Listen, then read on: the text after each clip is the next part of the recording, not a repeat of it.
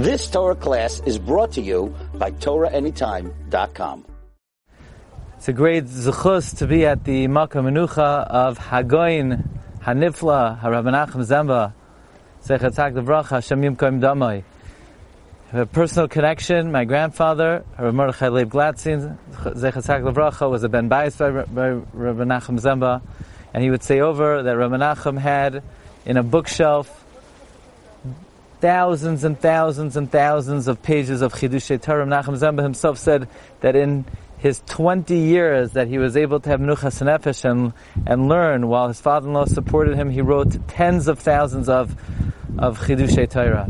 Here it says that he was Nerag Behaftzas Ghetto, Varsha, in Nissan Tavshin Gimel, he was killed in, in liquidation of the, the Warsaw Ghetto in 1943, and he is brought to Menucha by his nephews who are buried right here, of Avram Chazembra, Rabbi Shemayer Zemba, in Shnas Tavshin Yurches, 1958.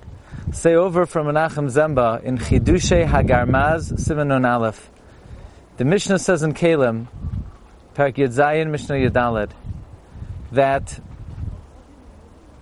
the I, there are certain items that were created on various days of the week. Sometimes they're makabel tuma, sometimes they're not makabel tuma. So that which was created on day one is makabel tuma. On day two, the shamayim is not makabel tuma. On day three, the trees, that which comes from trees, is makabel tuma. On day four, that which comes from the orbs, the celestial spheres, is not makabel tuma. Day five, the birds and fish is not makabel tuma. Day six, man, behemoths are makabel tuma. What is this Mishnah teaching us? Says Hagon Ramanachem Zemba, this Mishnah is giving us the clue to understand the formulation of Yom Kippur as opposed to Purim. Yom Kippur could only fall out on days that on what was created on that days is not Makabal Tama.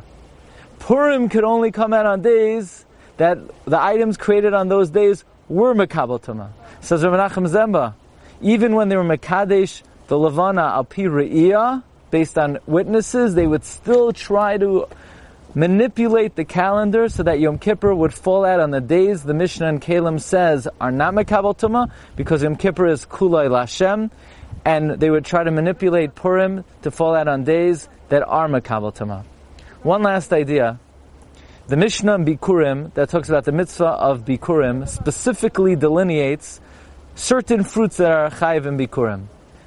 Te'ena shabiker, rimoin shabiker, gefen shabikra.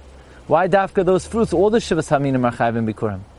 Says Hagoin Ramanachem Zemba, quoting the Arizal.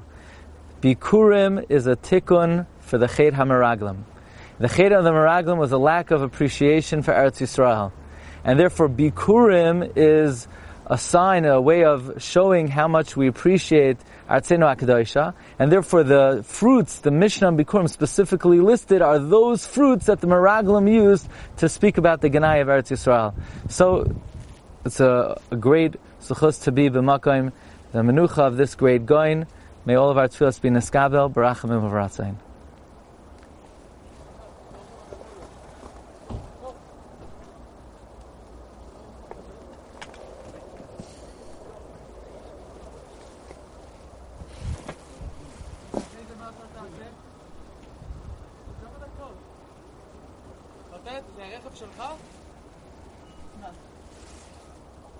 You've just experienced another Torah class brought to you by TorahAnytime.com.